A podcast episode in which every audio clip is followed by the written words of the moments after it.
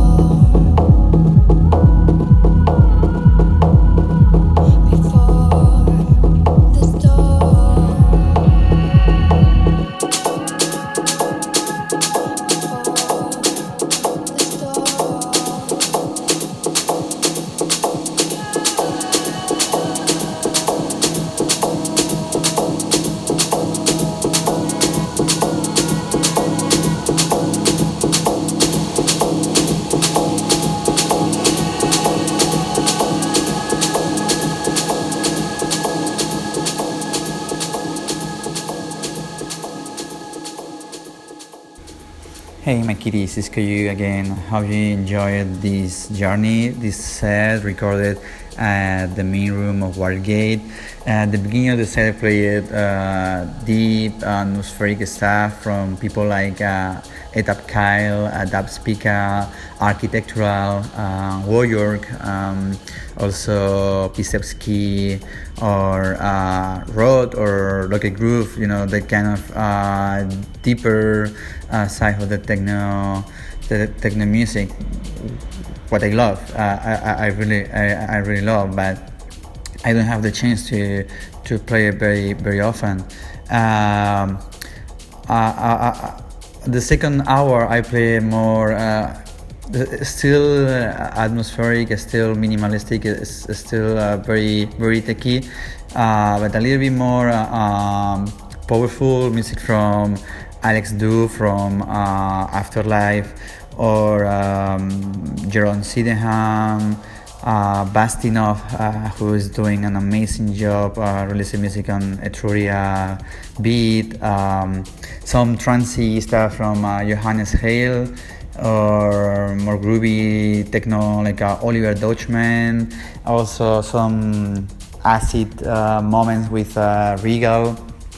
I play one of my new tracks called Satara, a track that I did with Bastian Bux and then uh, at, the, at the last hour, uh, I play a little bit uh, houseier and more dirty stuff with uh, uh, Kyle Craig or I don't know, like a Marquis Hawkes, uh, who is doing like a very, very amazing Chicago house mixed with techno music.